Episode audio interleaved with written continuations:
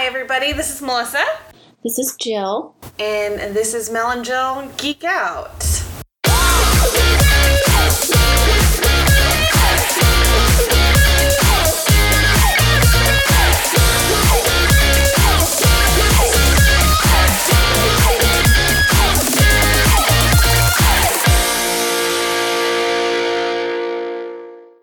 Welcome back. Yeah, so we're going to be talking about a really popular book today, um, but I kind of wanted to start out with kind of this concept that I have noticed in fantasy books, which is I feel like there's there's two dichotomies. It's either there used to be dragons and we're trying to find them, or holy shit, there's too many dragons. I feel like it's a fair assessment. Yeah, I feel like there's Yeah. not a lot in the middle of the road of those two like types of fantasy books. I'm going through my head and trying to think.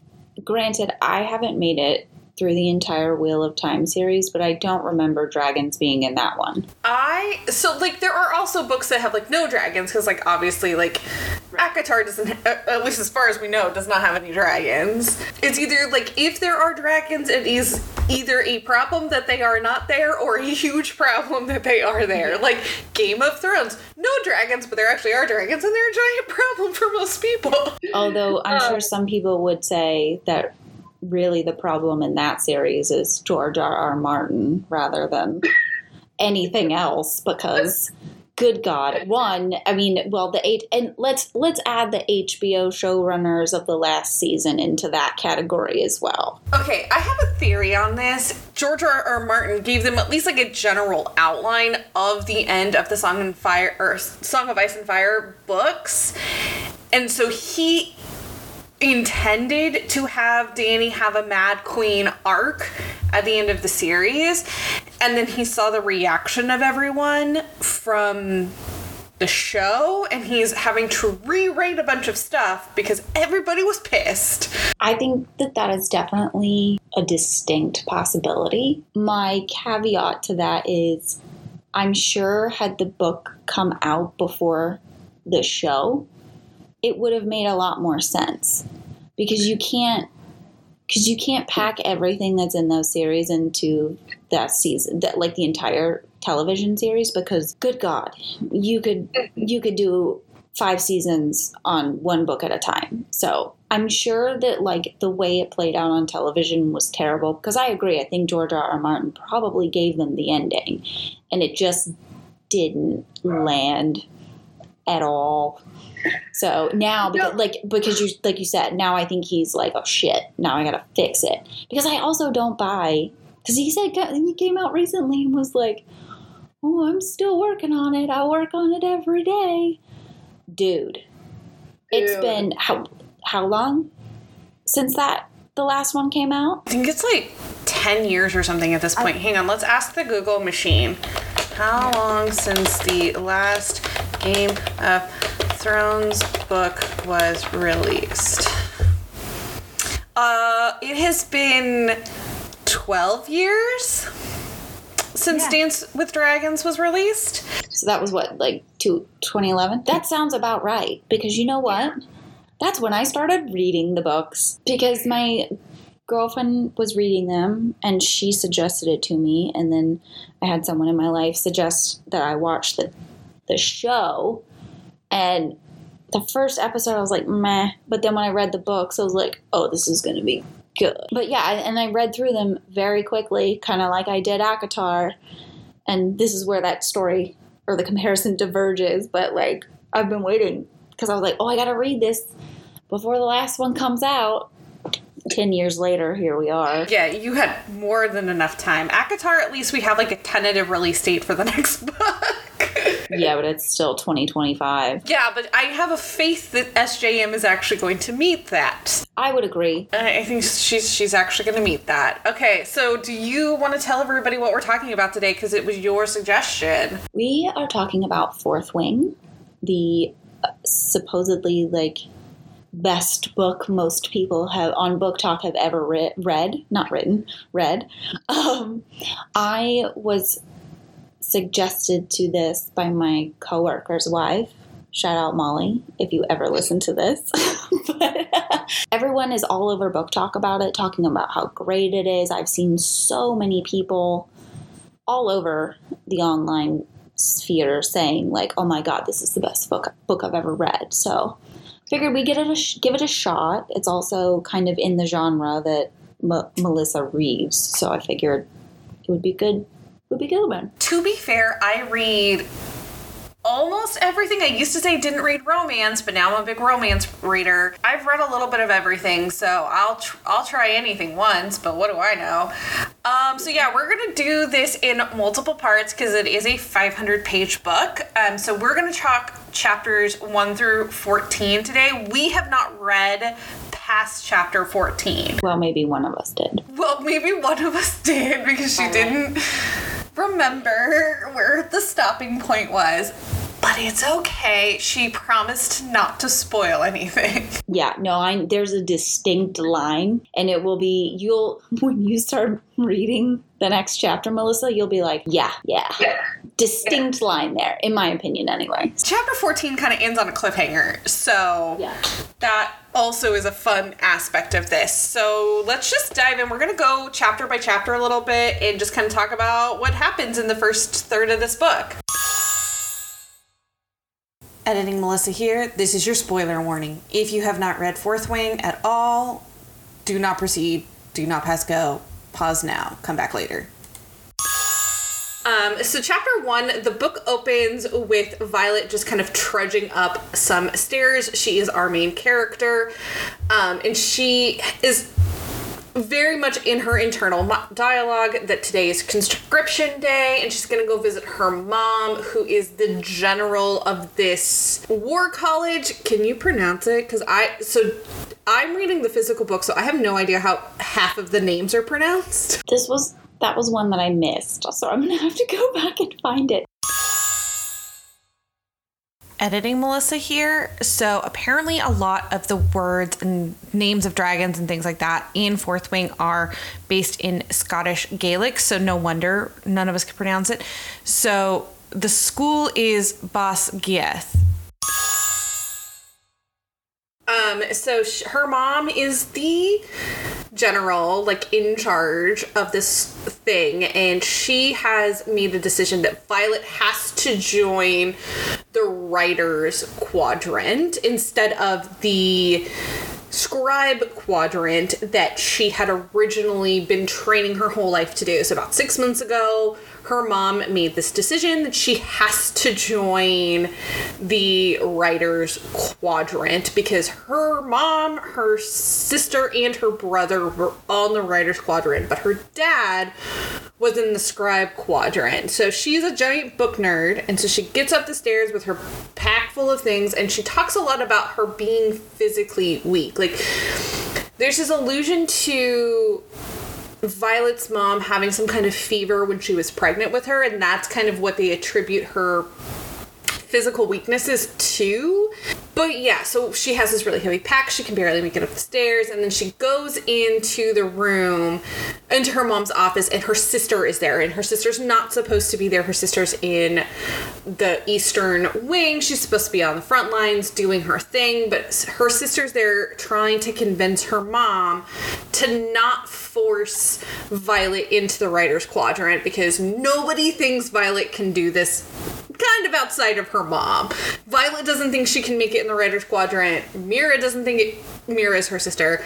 Doesn't think she can make any of these um, in the rider's quadrant. Everybody's like, "Stop doing this! Why are you doing this?" Um, Why why do you think that her mom is pushing this so hard? I don't have a clear idea. I think something must have, because clearly mom was fine with it up until six months ago. Something must have happened six months ago where the mom thinks that Violet going into the rider's quadrant is going to be a more beneficial thing for Violet. I don't think the mom, who's we find out through weird back channels is named Lilith. I don't think she has she does anything that isn't intentional. So pushing her out of scribe and into quadrant or into riders is very intentional.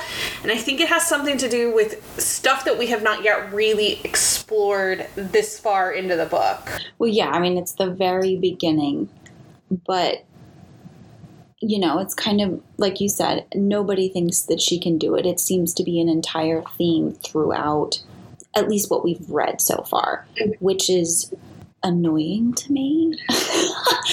but at the same time, it's like I could see it if it was her mom that was like, no, no, no, no, no, you're not doing this. But every it's everybody else. It's like, no, no, no, this is a bad idea. This is a bad idea. One, like, she's not really given a choice, so be supportive. Stop telling her that mm-hmm. she can't do something. And two, maybe it's the paranoia in me, but I just feel like her mom there's something there and it's not like a nice intention of sending her it's something that benefits the mom in my opinion Yeah, benefits the mom or benefits like the world as a whole. that's that's also a possibility then the next then my next question is So just kind of continue down plot line. Uh, we learn that Violet, like most fantasy characters who are the main character or just exist in the universe, has a tragic backstory. Shock and awe. Um, her brother died and was part like in part due to this rebellion that was occurring, and then her father also passed away. So she's had a lot of loss in her life, and she That was it. really attributes her mom to only really loving her brother. Like she likes Mira and she tolerates Violet, but she really loved her brother. okay two things. One every sibling feels about that way about their parents. Oh they love so and so more. So that's just a little whiny note to herself i think. But the part about her brother passing away and her dad passing away i don't think they gave us a timeline for that did they Editing Melissa is back. Uh, we rambled on about this timeline for a really long time, so I have just come in to make it a little succinct for you. The rebellion was six years ago. Violet is 20, not 22. M- my bad. Brennan, Violet's brother, died five years ago. Her father's chest pains started after Brennan's death, and it's estimated that he died about two years ago. the lilith thing mom's mom's name is lilith what do you think about that because that caught my uh, attention I mean, obviously, there's some like biblical references there with Lilith for sure. I don't know because most of the names in this book so far have not seemed to have a lot of intention behind them. Like, what intention is there in Violet right now? What intention is there in a lot of these names? So. I'm not saying there isn't something to her being named Lilith. I just have not seen Rebecca Yarros really show that these are more than just names pulled out of a hat. I just feel like Lilith isn't a common choice unless it is like a specifically evil woman. I mean, she could be evil. There's Yeah. definitely opportunity for that. I got the tiny little Uh. alarm bells going off in my brain. Lilith, I don't trust you. Yeah, and she is a tough woman. She's hard on everyone around her. She's hard on Violet. She's hard on Mira. She probably was hard on the dad and the brother. Um, but I did want to call out. I think you wanted to call out this line of Mira. Violet deals with more pain with before lunch than you do in an entire week. If any of my children is capable of surviving the rider's quadrant, it's her. Well, at least she's got one vote of confidence, right? Mom, mom says she her- says she's capable of doing it, but yeah, like okay, they've alluded to physical weakness and pain. What? What is that? Like, mm-hmm. and it's not really described at this point in the book not like not chapter one but like in the first third that we've read they don't really explain it so i don't know if we will get one but in my head i was like okay what pain? Are we talking about physical pain? Are we talking about mental pain? Like she's desperately grieving? Like what again it's just like what? What is it? Yeah, we get descriptions of Violet being like physically fragile. Um, you know, she talks about being winded just carrying the backpack up the stairs to her mom's office and it's not even that high and she's worried about like climbing the tower to to She's just out of shape. potentially but my my question here is is is this we don't really know as of chapter 14 is this intended to be like quote disability representation or is it a plot device within the larger story? Because my personal prediction because if we pair the physical weakness with for some reason violet's hair has this really different attribute where it's dark at the roots eh, but it loses pi- pigmentation to like a silvery white at the ends no matter what length she has it. So long or short doesn't matter. It's always going to do that. My prediction because i read a lot is that Violet is suppressing some kind of magic in herself because like we get this like little side plot thing where there's like this wyvern story and that you can't have magic unless it's coming from a dragon because bad juju happens. It's not a lot of explanation there, but there's this allusion to it and I'm like what if Violet is so like somehow is suppressing this magic in her and that's where her physical weakness is coming from and that's where like her weird hair is coming from not this random quote free fever her mother had while she was pregnant with her That would make that would make a lot more sense to me.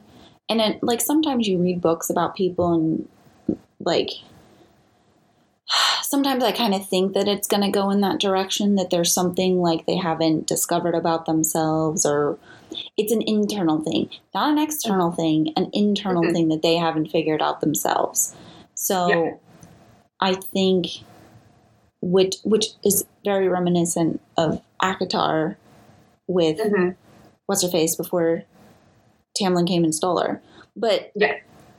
getting like without getting off topic, like I the way I was reading it, I was like, okay, there's definitely something within her that she hasn't recognized herself yet. and i'm also fine if it's just general disability representation showing that somebody oh, who has a physical like lesser physical ability is still capable of doing all of these things through other means and accommodating their their their physical self another way. Agree So with did that. I just think it's not very well represented. It would be nice to see that. It's just one of those things that like you just don't see often. Yeah, I would be super on board if that happened more often. And if it's if that is the case in this story, I'm 100% fine with it. Like I'm 100% on board. So after the confrontation between Mira and Violet and their mom in her office, Mira and Violet go back to Violet's room where she's had to pack up all of her belongings and Mira sort of repacks her bag and that's where we have this snippet of this book from her father that's about like the wyverns and magic, which I feel like you don't put in just to put in. That definitely is probably going Right. to play in at some point. Wyverns are going to be a thing. I'm calling it right now. Um, but then Mira also gives Violet a set of riding leathers that has a few unique features. So it has all of these slots for daggers, which we learn that though Violet is not very strong, she is fast and she's pretty good with a dagger and she can throw them really well. So she's got all these slots for daggers, and then she also gives her sort of this corset armor thing that is made from the scales of Mira's dragon. So it's really, really strong, but still lightweight. So when they talked about the magic stuff, I, I a quote stood out to me. It says, "Just don't try to channel power without being a bonded rider." And red-eyed monsters won't hide under your bed, waiting to snatch you away on their two-legged dragons to join their dark army. I wouldn't be surprised if there were two-legged dragons. AKA wyverns. Is that what they are? Yeah, that's what a wyvern is. It's a two-legged dragon.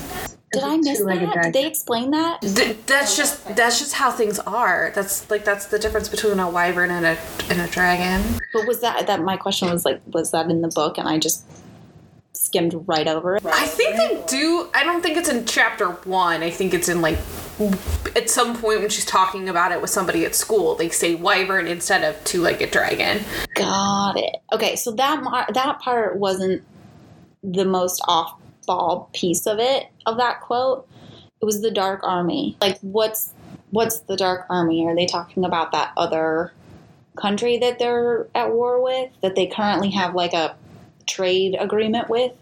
Or is that something completely different? I think it's something completely different because Poromiel is described as having griffins, not wyverns. So they have a different oh, mythical creature. So I don't think it's Poromiel. I think it's probably something that's happening underneath everything else that's going on. I see. Yeah, I could see that. So then maybe it's like they all the people that there are they're I cannot pronounce that name and I don't remember the way it says in the audible. But maybe they all join together and end up having to deal with the dark army. An alliance has to happen between Navarre and Poromiel, and then they uh, go against the Dark Army with their wyverns. Maybe. Maybe that's the big bad, because this is a five book series. Maybe. Um, so then Mira walks Violet through sort of where the residencies are for the people who teach there, and then um, it is conscription day. So apparently, this country has been at war for like a long, long, long, long time. Most of the youth joins into the military into one of the four quadrants. So there's infantry, scribe, healer, and riders. Our riders are obviously the dragon riders. Why we're caring about this book. Um, so she kind of meets two people initially, Rhiannon and Dylan, as they're signing their names. They're sort of in front and behind her. Rhiannon is in front of her. Rhiannon and Dylan are both in front of her, and then Bar- Jack Barlow is behind her, and he's a douche canoe. Yay for me. Um, so they go up. Everybody obviously recognizes her as the general's daughter. She signs her name, then they have to climb this tower and then cross a parapet. Um, so we see a few things before that happens, though. So, like I said, we meet Rhiannon and Dylan. We meet Jack Barlow, who is a turd douche canoe person. And then we also meet Xaden, who is the son of the rebellion leader, generally hot man. Why is it that they all like the people that you're supposed to hate? Like, they walk in and you're like, oh my god, they're the most beautiful man I've ever met. It's like every every book is like that. Um, and then it's just pretty. Everybody has warned Violet about Xaden and him wanting to to hurt her, to kill her because yeah. So I think there's there's some interesting things when we talk about the rebellion. They mention these things called the rebellion relics, and they're not all described consistently. So like Xaden's is described being like huge from like his neck all the way down to the like to the back of his hand. But then other characters are not described to being as large, and I just think it's really interesting concept to like mark the children or the people who participate like even kind of tertiary participated in this rebellion it gives me and this is going to sound really bad but it just the first thing that popped into my mind is how concentration camps would tattoo the the the Jewish people or the inmates. Um, I mean, I see that connection. It didn't immediately pop into my mind. My thought was the reason that his was bigger than most people's was because he was the son of the leader of the rebellion. Mm-hmm. But I am okay. going to point out that I think this is a stupid idea in the first place. Like I think I wrote that down. I said I think I, I in my Kindle Notes app I literally copy and pasted it onto this outline and said this seems like a dumb idea. Why would you do that? Like I know that it was kind of a common thing back in like medieval times where you would take someone's son and and it was kind of a like an insurance policy, I guess. It's like behave, I'm gonna like kill your kid. But this yeah. doesn't this doesn't seem that way. Like mm-hmm. all you did was give them a reason to hate you more and for them to be subversive and like their parents are dead. There's no one there's no one to threaten. It's interesting too to kind of correlate on that is that all of the children of the rebellion are required to join. They're not necessarily required to join the riders Quadrant, but they're all required to join the military. A lot of them end up in infantry, but some are in riders. So I think that that is interesting as well. Um, but I think there might be underlying subplot here to that reasoning. And this is jumping ahead a little bit to when we have, we'll get there, but there's a conversation that happens with the rebellion kids at the tree. And something is said, and I think that there's important other information happening and there's a reason why they're keeping all of these kids kind of closely contained. So that brings us to chapter 2 where Violet has to now cross the parapet. So it's this long skinny little bridge and essentially if you fall off sad for you you die and you're obviously clearly not meant to be a rider. Um, and obviously violet is very afraid because i would also be very afraid i would not want to do this um, but she uses this really interesting technique of reciting facts to herself and i think it's interesting because a i think it's a mildly clever way to lore dump. Um, and two, I do this. Like this is a way that I calm my own anxiety is I recite random shit about stuff to myself. So I identified a lot with, with Violet's coping mechanism. Yeah, that's not what I tell myself, but we don't have to go into that. Um, I, I will say the parapet thing, like, I know we talked about this, it's kind of hard to envision everything that they're physically doing mm-hmm. because I know that there's the bridge portion, but I remember them talking about having to go up in an upward direction.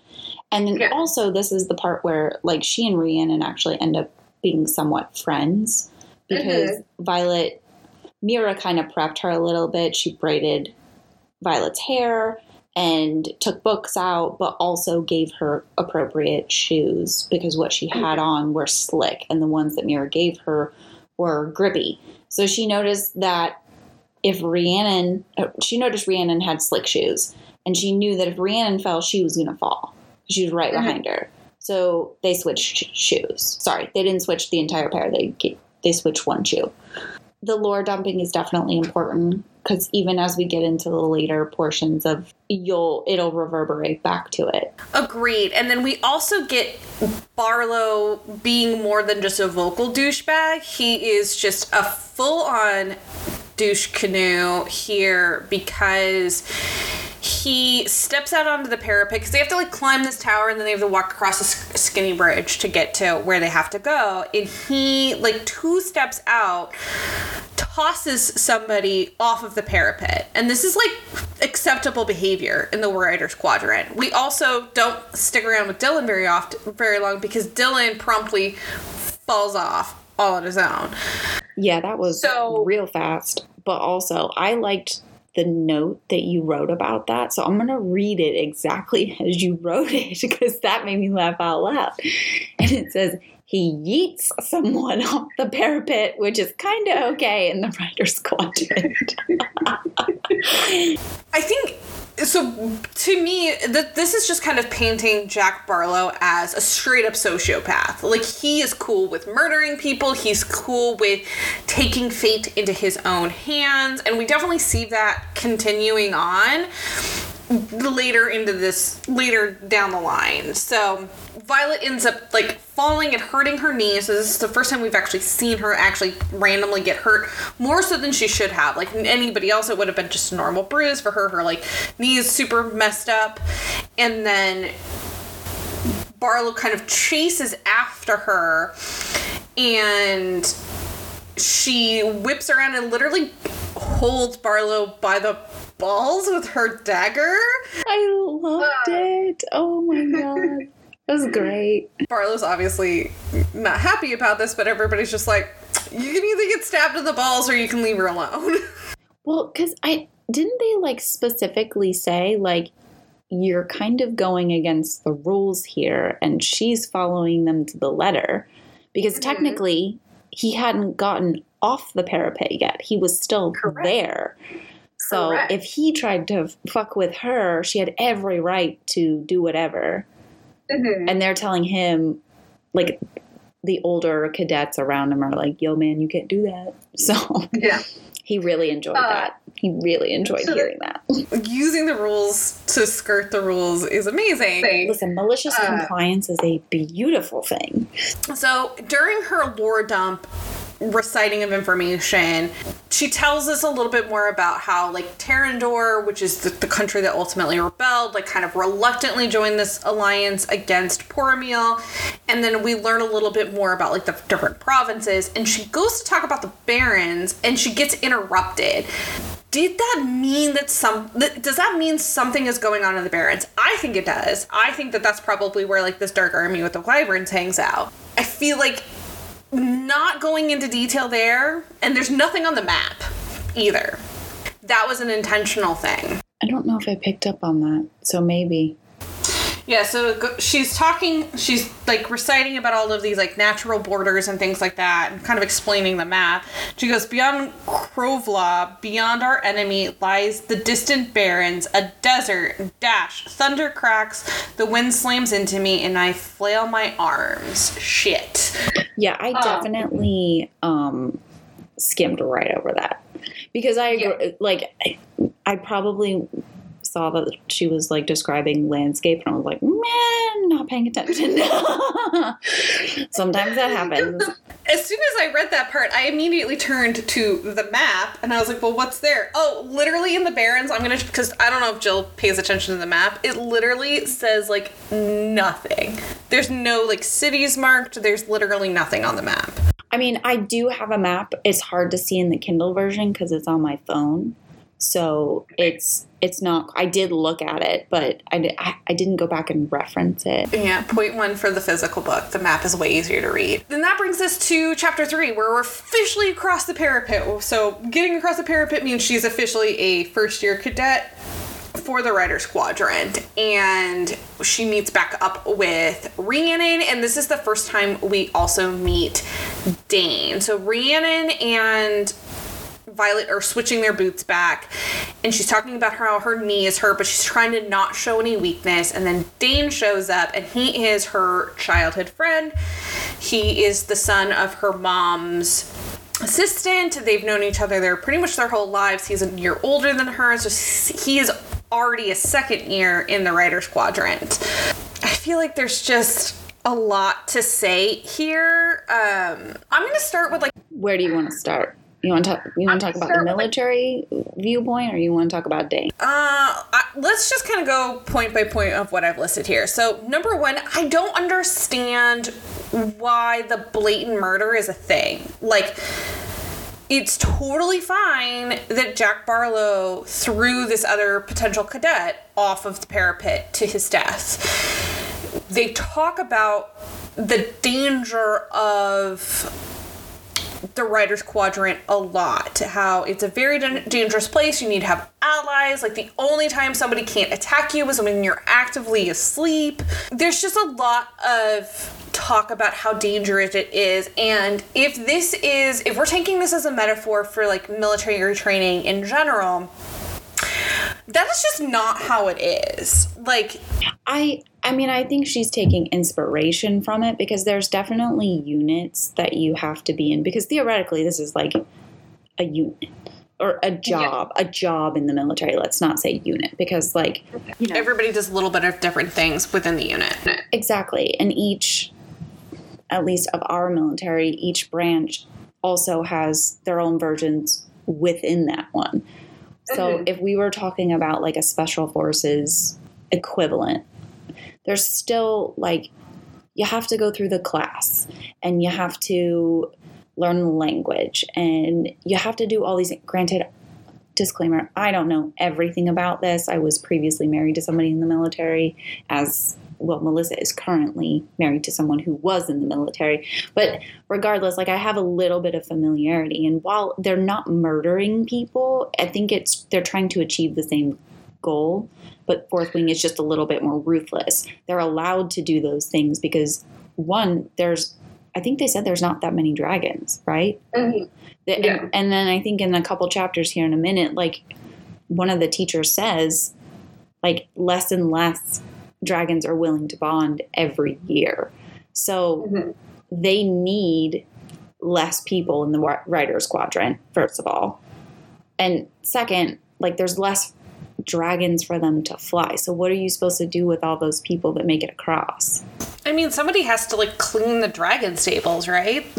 I mean, maybe. I was actually thinking, I was like, what do they do afterward? So I hear you, but when we talk about like difficulty in military training, when we talk about like SEAL training, they put them through Hell Week not to quote try to break them, but it's meant to try to build trustworthiness between the members of that unit. It is meant to get them to rely on each other and having just outright murder seems a little bit much when it's like really not that necessary, especially when the dragons are going to kill people all on their own. So, spoiler alert, the dragons also will kill you.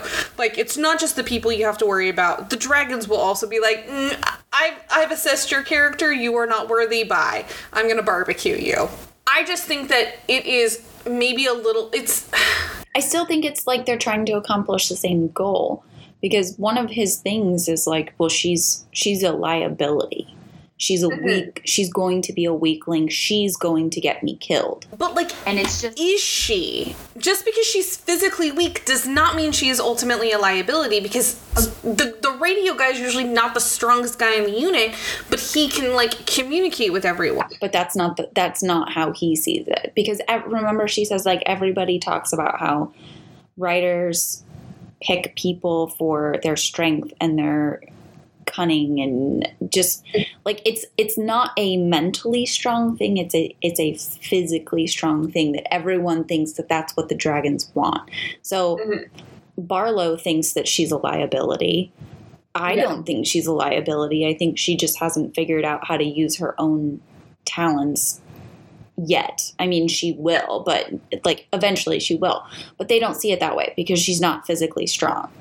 So to mm-hmm. them, they're just weeding her out before the dragons have an opportunity to do it. It's just an interesting concept. It's fucked up. It's fucked up, but that's what they're trying to do. They're trying to make sure that at the end of it, I feel safe standing next to the guy right right to the left of me or to the right of me. And I say guy yeah. as in like a general term, not specifically men. Yes, but I don't know if I would feel confident or I would be able to trust the person to my left if I had also physically witnessed them murdering mul- multiple people throughout our training process. Because yeah. they personally have deemed somebody weak. That is um, not something I would be super cool with because it's like, well, I could just piss them off and they would say, well, I deemed them weak and then murder me. Yeah. I mean, I think there are some rules around it that we don't get right off the bat. There are certain things that you can and can't do.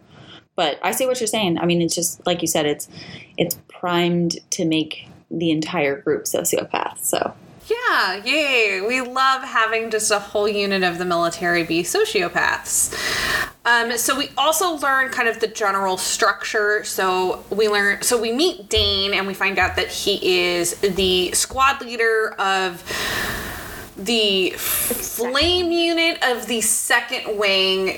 Yay for made up military jargon. So it sounds like there's four wings, and then there's three sections, and then within that, there's individual squads. Like, I think there's three or four squads within each section. Um, Dane is very surprised, obviously, to see Violet because when he left on conscription day a year ago, she was 100% going into the scribe, scribe quadrant. So he kind of whisks her away to go help her with her knee because he's used to helping her. And then we get to see some low level magic from Dane where he's able to like unlock and lock his door and he we learn a little bit of how the Rider Bond works with the dragon and how the dragon kind of uses the human as a siphon of their magic. And then some like everybody gets like a quote special ability. It's called a signet power. Sometimes it's like an elemental power, or sometimes it's like super special.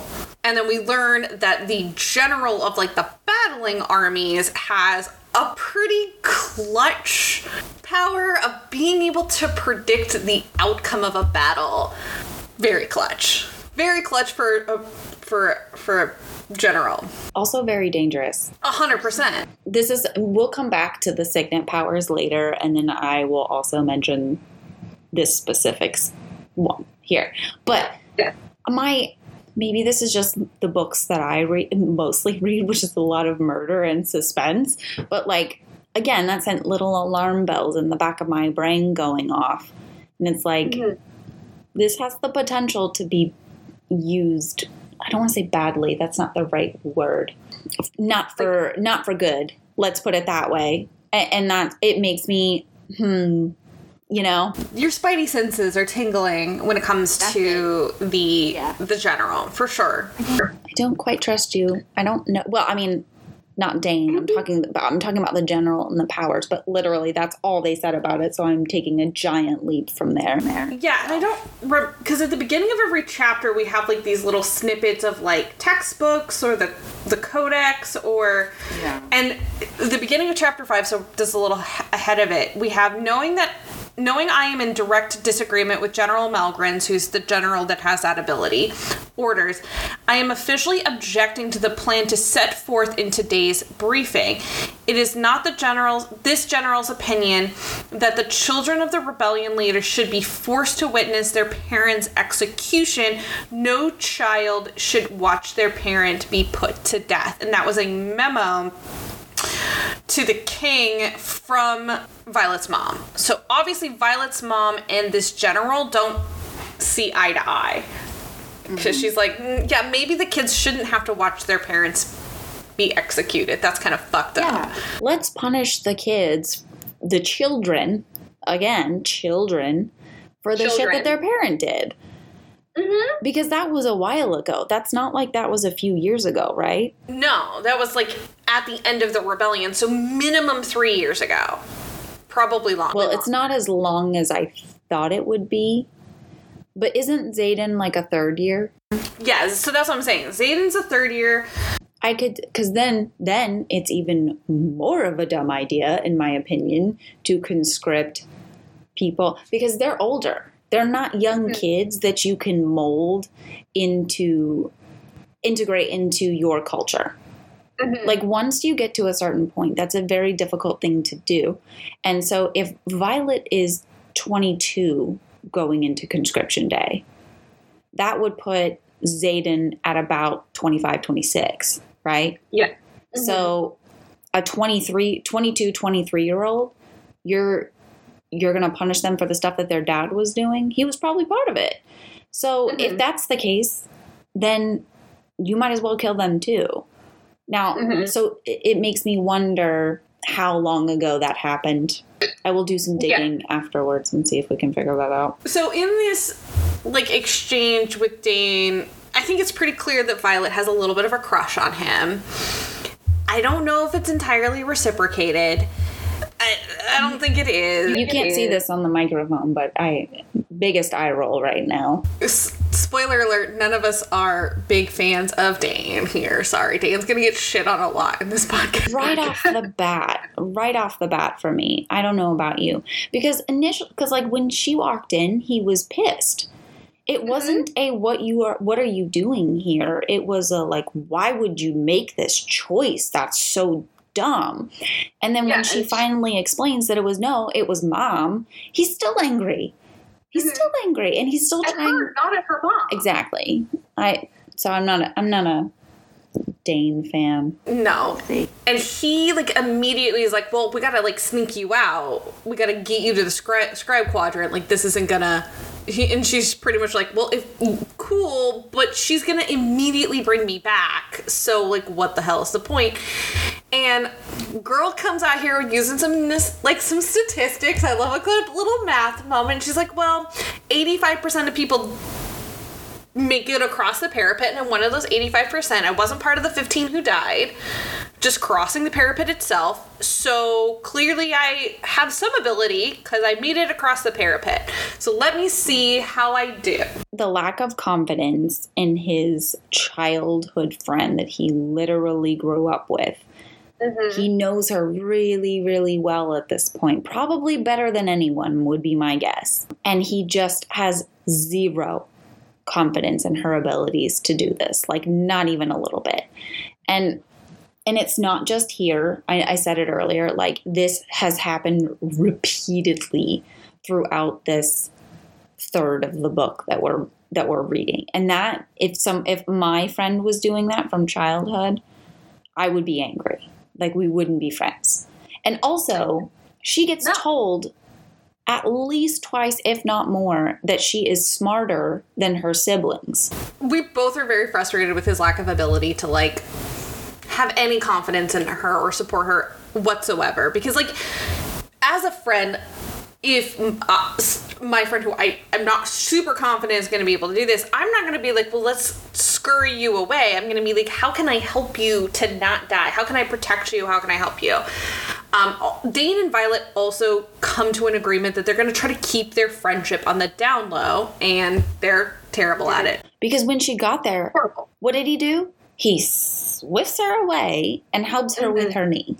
And then they decide we should probably pretend like we don't know each other. yeah so it, it lasts all of a chapter so something I, I really noticed in this is that violet is clearly a very observant person because as we're sitting in her perspective she's really noticing a lot of things like she notices the pink-haired girl who we learn later to be imogen or imogen or i don't know how to pronounce it i'm sorry Imogen. imogen um, she's noticing all of these things and then dane makes this promise to have her and Rhiannon in his unit. So he goes and talks to the girl who's like a, like divvying up all of the cadets to put them into his squad. And then this works for about 10 seconds. Uh, because all of this is to try to protect her from being under Xaden. And Xaden, in a single conversation, gets Dane's squad switched from second wing to fourth wing. Xaden is the wing leader for fourth wing. So he is officially, literally in charge of all of them. Why do you think he did that? So I think Xaden probably does want to have some amount of revenge against her because of all of the stuff that happens through rebellion. But I also think he's the ultimate love interest of this story. So he wants. I know how enemies to lovers goes. He wants to have her close so he can keep an eye on her. I'm going to spoil a little bit of the next few chapters for people. No, no, no, no, no, no, no, no. No, no, no. I don't mean, I don't mean, no, no, no. I don't mean past chapter 14. I meant like, because we're only on chapter three, is that like he has multiple opportunities to kill her and he doesn't. So 100%. when I initially read this, I was like, all right, he's just moving her closer to the way it reads is to make it easier to kill her. But again, I'm with you. Like, as soon as she was being warned by people, like, oh, he's going to kill you, I was like, well, there's the love interest. But, you know, but that's just me, uh, which kind of brings me to a point that, well, she he had multiple opportunities and he didn't act on them. So I agree that there's like a slightly different motive there and I'm not entirely sure what it is for Mhm. him being moved into. But also very quickly, again, if you're trying to hide the fact that you know somebody, why would you move them into your squad? That like it's just another you're painting another target. But Yeah. anyway, back to Xaden being the main love interest. Uh, it looks like you wrote something that I thought, so I'll let you take over. Um, what the lots of eye contact and tension happens between Xaden and Violet. Like it's it, it is an immediate attraction thing, and it's not like a blatant way she states it. And I can't remember the exact phrases that she uses or the way she described it, but it was like. That's a girl who is attracted to somebody and just hasn't admitted it to herself. Like it was an immediate thing. A hundred percent. One hundred percent. And this chapter ends in an interesting way where like they have kind of this like rally speech and then the dragons fly in. One of them is Xaden's dragon. And there's like this show of force where all these dragons land on this this parapet with them and one of the cadets decides to nope out of it and tries to run off and then just gets completely barbecued by this red dragon I think it's and a, a couple more people die, but it's kind of just like how we get the full force of like how ruthless the dragons can be. That they're like we really can't. If you have fear of that level, you're not welcome here. Yeah. Um, and there's eye contact between her and Xaden's dragon in this chapter, which I think is interesting. Before she like really connects that those are that's who that is. in the internal dialogue, Violet is very much talking about how she is feeling the fear in that moment, but she like talks herself out of it almost. She uses this rationality of being like, well, this dragon can probably see right through me. Oh, so I shouldn't be afraid. Like, She's good at not showing it, Mhm. unlike myself. Good lord, can you imagine me standing in? Well, the dragon part would be cool, but you can, like, Melissa can attest to the fact that if I, whatever I'm thinking, it is on my face. Absolutely on my face. And it gets me into trouble. Uh, so then we jump into chapter four, and it's the next day, and they're reading off all of the names of everybody who died the previous day. Not the happiest, most positive way to start the day, but you gotta mark the death somehow. It reminded me Yeah, of the Civil War. Yeah. Because I feel like was- by the time World War II run, ran around, it was like in the newspapers, but I'm sure that they Mhm. like read it out back then. Mhm. Like checking the boards to see if your like friend is still alive, kind of thing. Whew. Um, and then we meet Sawyer, who is a returning first year cadet because he didn't bond with the dragon the previous year. Um, and this is where we kind of get that first glimpse of there's not always enough dragons to rider's situation. Um, and they get released to go to class, and Dane, again, they're terrible at hiding their friendship because he does this like secret bird whistle at her and they go back to his dorm and he's like all worried about her knee and stuff and asked if anybody tried to attack her in the middle of the night and she's like literally everybody fell asleep and also we're not allowed to attack each other while we're asleep like Dane says he confirmed that Xaden did make that move. Yeah, but how did he From- confirm that? Who the fuck knows? Probably from his Yeah. good friend Amber, whatever her name was. Not a reliable Huh. source. His fuck buddy, I think. Mm, Yeah, his fuck buddy. Um, we're gonna talk about that that whole situation in a bit. We learned the name of Xaden's dragon. Please say it. Sgaeyl, that was it. Sgaeyl. She's mean Sorry. and blue. Good for her. We learn about Dane's dragon, which is a red sword tail. Um, he talks a little bit about the bond, but apparently the bond, how the bond functions, is supposed to be like kind of secret. I don't know why that is though. Like, why wouldn't they be more upfront about how the bond works? I don't know. It's weird. Well, I mean, we Um, hear a little bit more later about it, but we'll we'll talk about it when we get there. Yeah, so Dane explains that some of the riders wear patches on their clothes about what their signet power is, mostly like those elemental ones. And then we learn that Dane's is uh, kind of a fun extra power where if he touches someone, he can see some of their most recent thoughts. Uh, really great in interrogation because they may not say something if you ask a question, but they're probably going to think about it. And he is deemed to being not a security risk, which I think is interesting because they mention inntinnsic people who are who can read minds without having to touch someone and they seem to be like a hundred percent not allowed in the military in in this world those are bad Do you think he's Uh. not a security risk because he's Lilith's assistant's son? I think he's not a security risk because it does require him to physically touch someone. And so, by not allowing him to physically touch someone for his power to work, I think that's what they deem as being okay within the security risk. I think that the fact that they have some powers that are deemed as a security risk is a problem. What are you going to do about it? That's the thing. It's like you you either you have to kill them away from their dragon because that will cause you to just get incinerated instantly if you try it then. But on top of that, that doesn't just kill your rider. I mean, there's there's a bond there. I'm assuming Mhm. there's some kind of relationship with a dragon.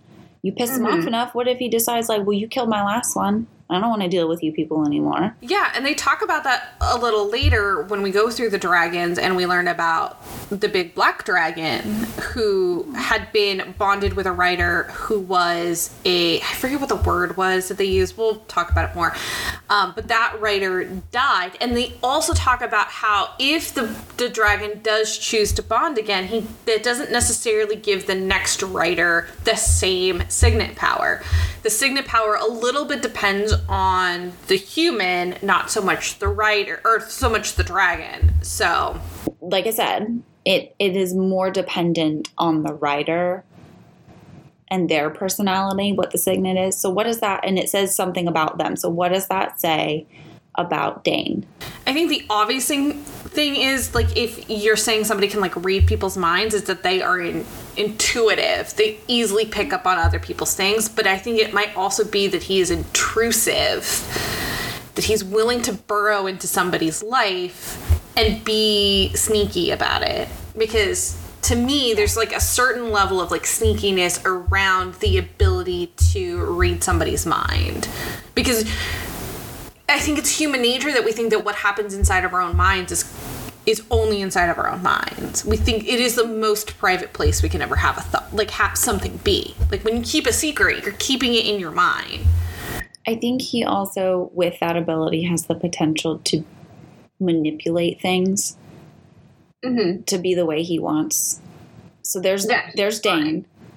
Mm-hmm. So we find out Xaden's power later, which is the what Shadows. it, command shadows. Is that that the way they Mhm, phrased yeah. it? That's Yeah, darkness and shadows. Because of course he is. He's the bad guy.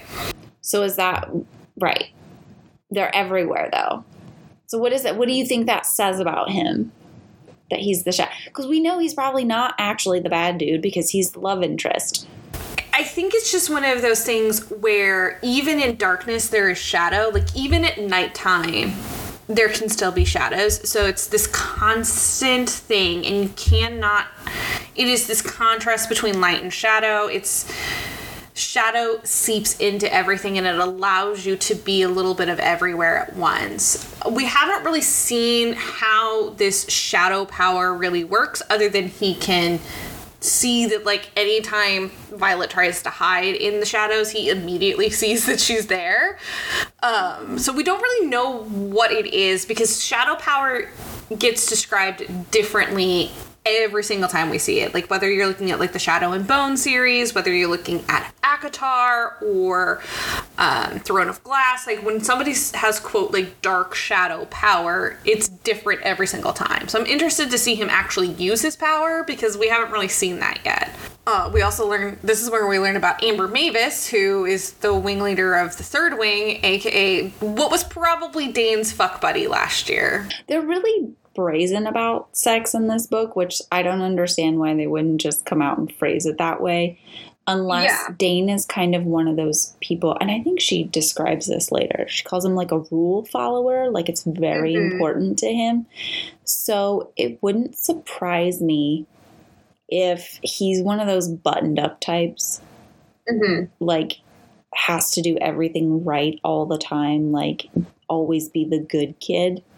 So I Yeah. think that's probably why he didn't phrase it that way. Yeah, he's a lawful good. And I think he also does not want to cross that line at all with Violet. Like, he does Yeah. not want to talk sex with Violet whatsoever. like, not interested in that conversation.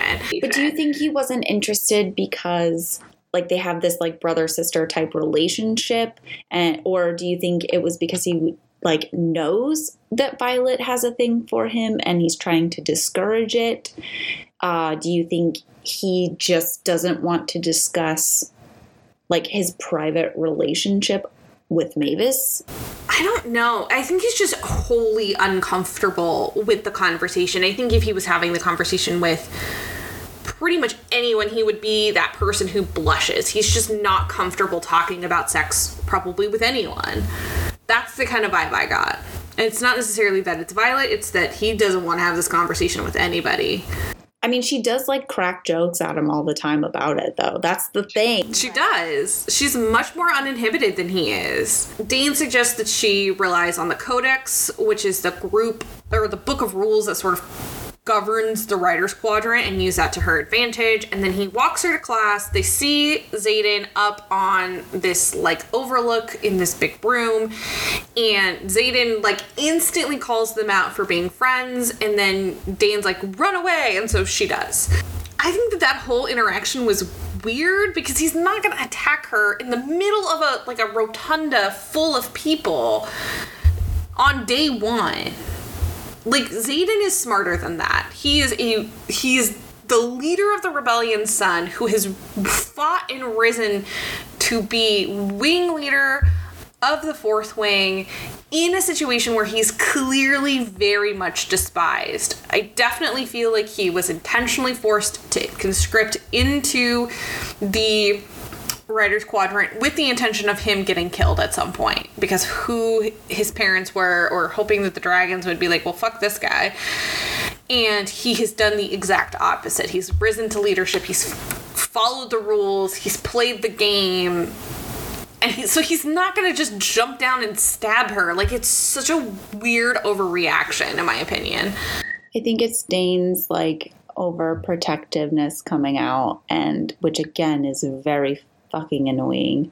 he's a lawful good in like the worst way possible Yeah, and it's like like you i exactly like you said, Xaden isn't gonna jump out and like stab her right there. Like Dain is the one overreacting here, in my opinion. Like the fact that I think Dain's only suggestion to Violet, other than running away from the rider's quadrant in this entire third, by the way, Mhm. is that you should rely on the codex. No shit, Sherlock. What do you think that she has been doing for her entire lifetime in the library? Like Yeah, reading. following the rules. Yeah, I'm Learning pretty sure rules. she's She probably full. knows the rules better. Yeah, she exactly. She is fully aware of the rules. So the fact that that's his only suggestion, other than running away, says a lot about him. Yeah, that he is a douche canoe. Chapter 5, and we get to go into Battle Brief. I think this is the cool class. Honestly, I could give a crap about the other classes. I'm like, I I love Harry Potter, but like going to class is the worst part of the Harry Potter books. I think in, In my some of them they were. Books 1 and 2, the worst part of going of Harry Potter was going to class. So, but at least Battle Brief is cool because we are talking about current or recent battles and they're sort of trying to train these cadets to think like a military leader and it's the only class where all of the cadets are together um, and they do mention a lot that it's not common, but it can happen where third year cadets do get called up. They're usually not like on the front lines, they're like in a support position, but sometimes they the third years do go out to active outposts. Um, I I agree that that is foreshadowing for something that's going to happen probably in this book. Yeah. Uh, so the professor goes through some a recent battle in the Eastern Wing. Oh, I don't know if I put a note in here, but we so we have your battle brief professor, but the head of the scribe unit is also an assistant professor of this class. So we get this like they can he can see Violet and he's like, "Oh shit, that's where she's at." Um interesting cuz she was going to be like his protege if she had been able Yeah. to go into the scribe, scribe quadrant. Yeah, so they describe this recent battle that happened on the eastern side of the country. I had to look at the map to understand this and to pull the names of these areas. So I essentially there's this mountain town and the the warriors from Poromiel are on their griffins and they are able to come through. And not only are they able to come through the ward but they are able to channel and wield their magic. And all of this happens kind of at nighttime. Um, the eastern wing was able to get there and defeat them but the village suffered some damages and some casualties.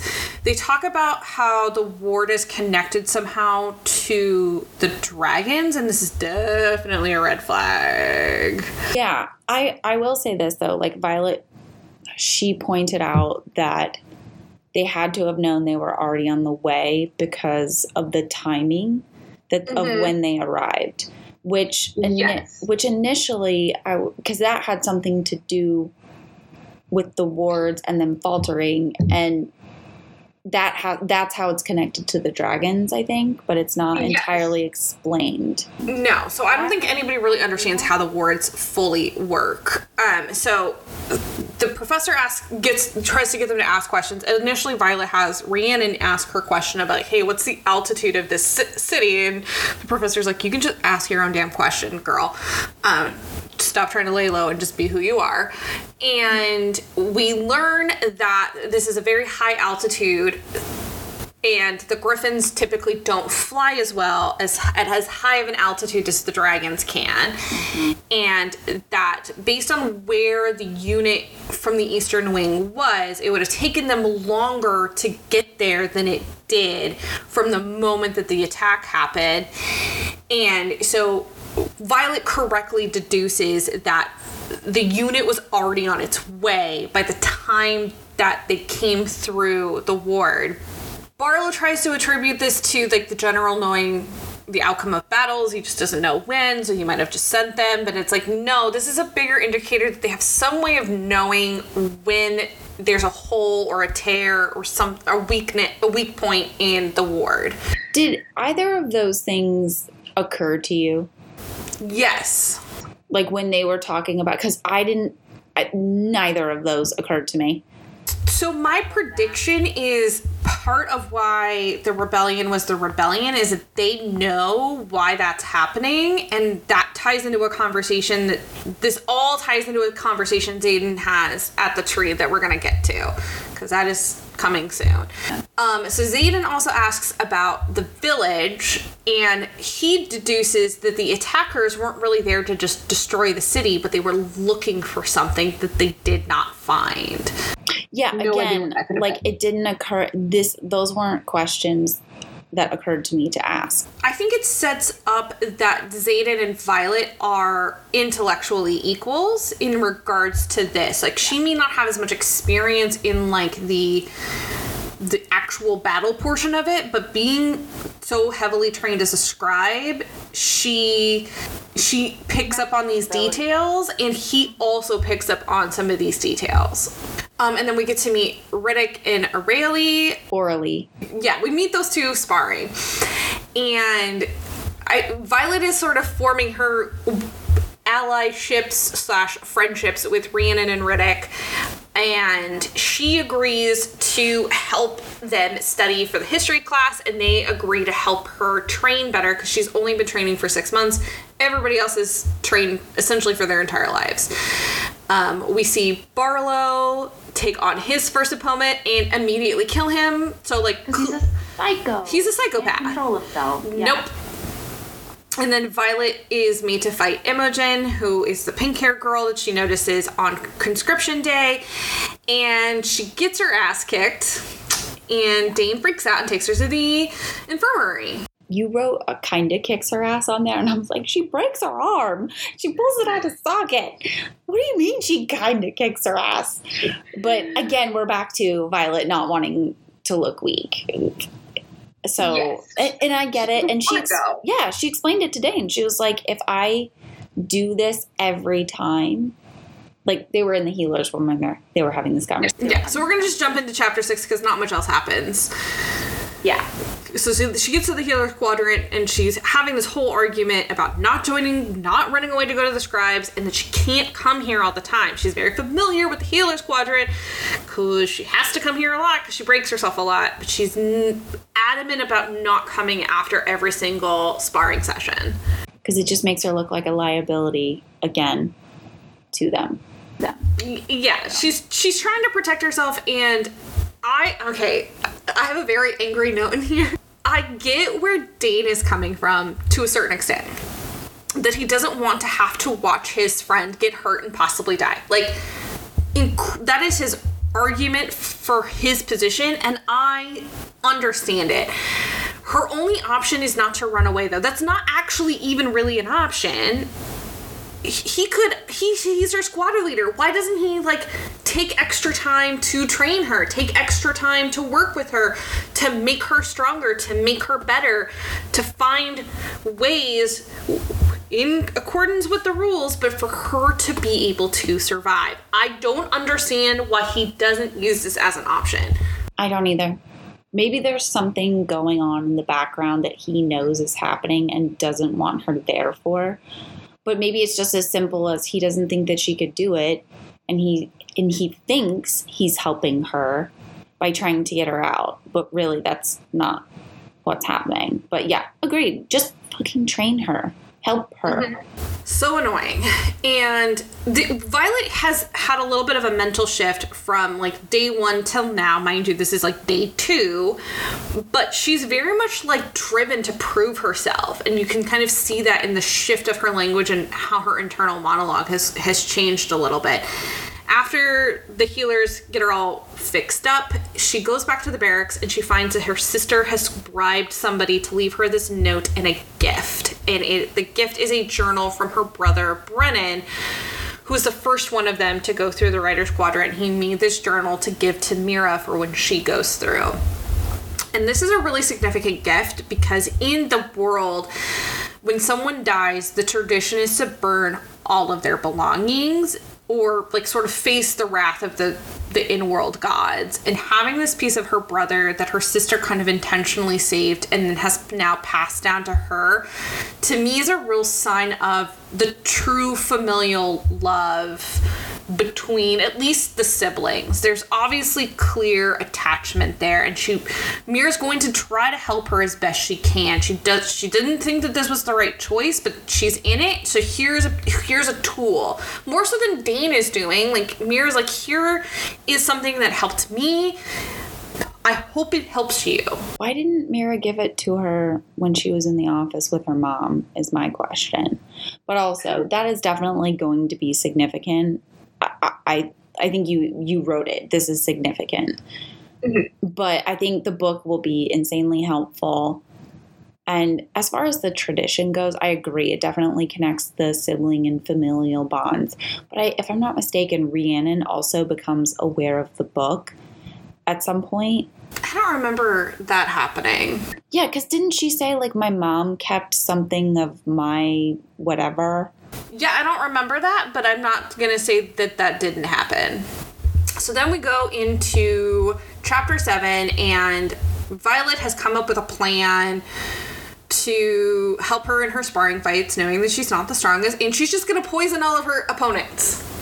Like, what I honestly thought initially she was going to do was, like, put something on her armor that she wears to, like, so when she's physically touching somebody, like, she'll be fine, but the person that is touching her will not.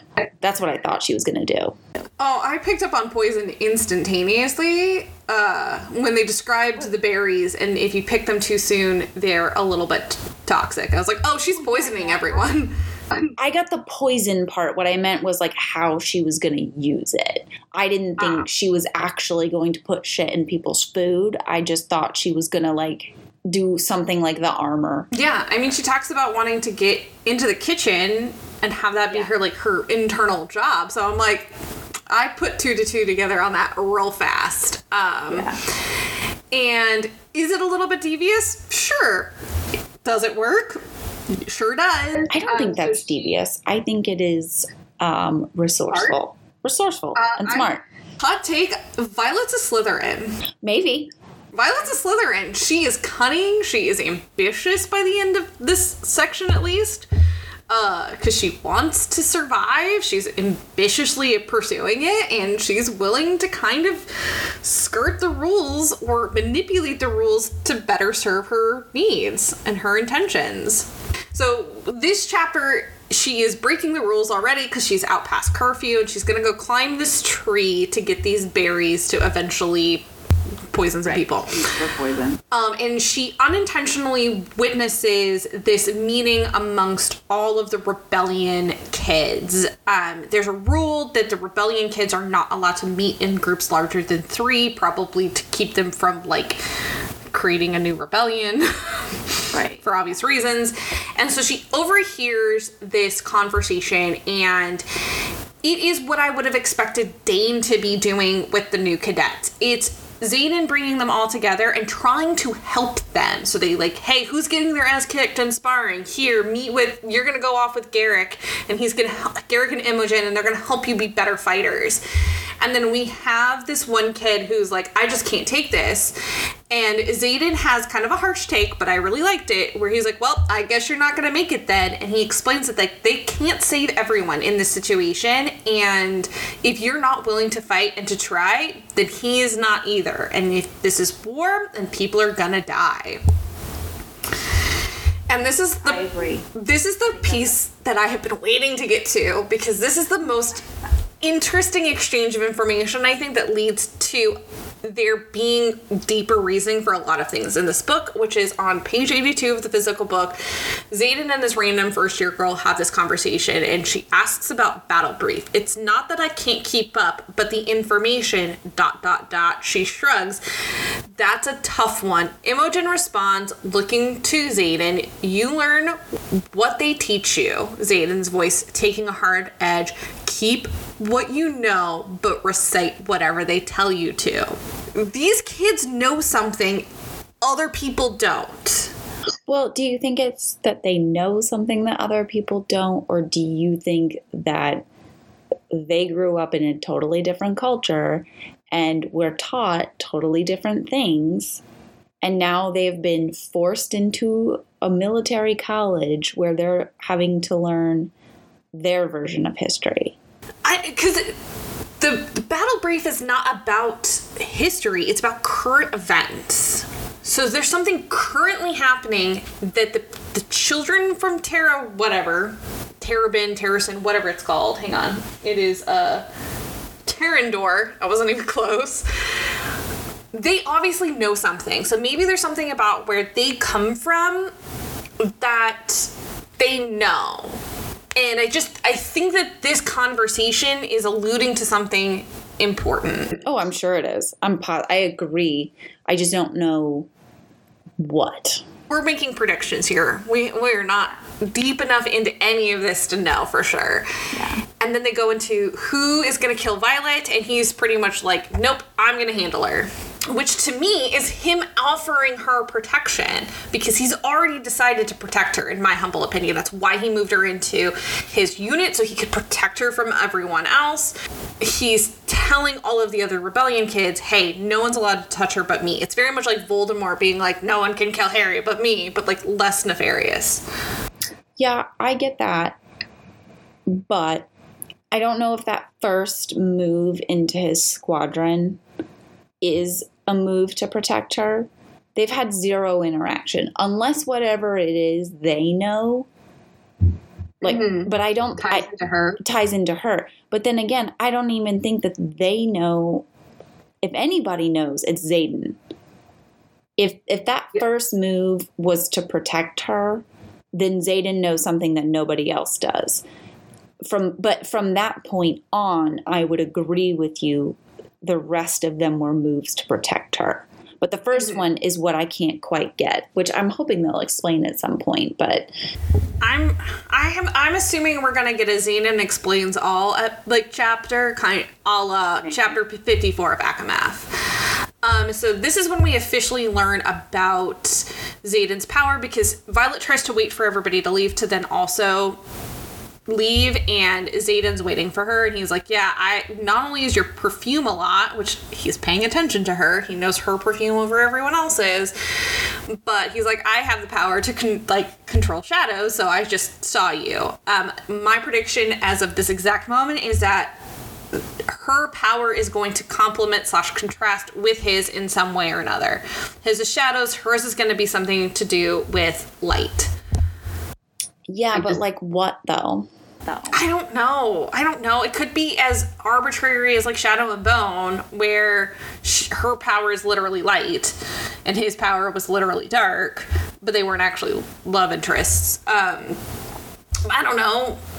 It could be something innocuous. I don't know. I don't know. Um, so they have this conversational dance with each other where he's trying to essentially assess if she is going to just go run off and tell everyone about this meeting, and she makes this independent decision to not. She's like, you guys weren't doing anything in this little secret meeting that was like bad. So, like, even though technically you're not allowed to gather in that big of a group, I'm not going to say anything. She decides to make this to keep this secret. Yeah, I think I would have made the same judgment call. I really do. Absolutely. Um, and so that means that Xaden uh, now owes her a favor, but he gets to decide when he gives her this favor. And he also gives her really excellent advice with Barlow to throw some knives at him. And I agree. With that Heck yeah.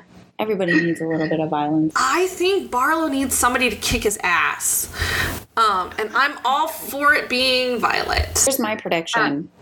He's hmm. gonna die like a gr- like a a very deserved death.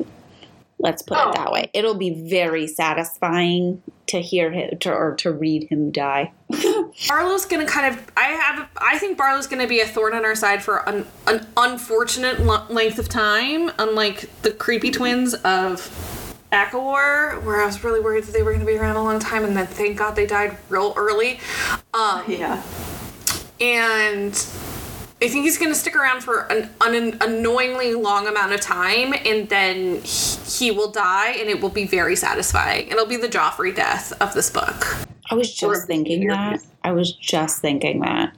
Joffrey. 2.0. that brings us to chapter eight, and uh, she's got her little routine now. Dain walks her to class or to the kitchens in the morning. Ugh, I know, I'm so. And like every conversation these two happen on page in the book is him telling her to run away.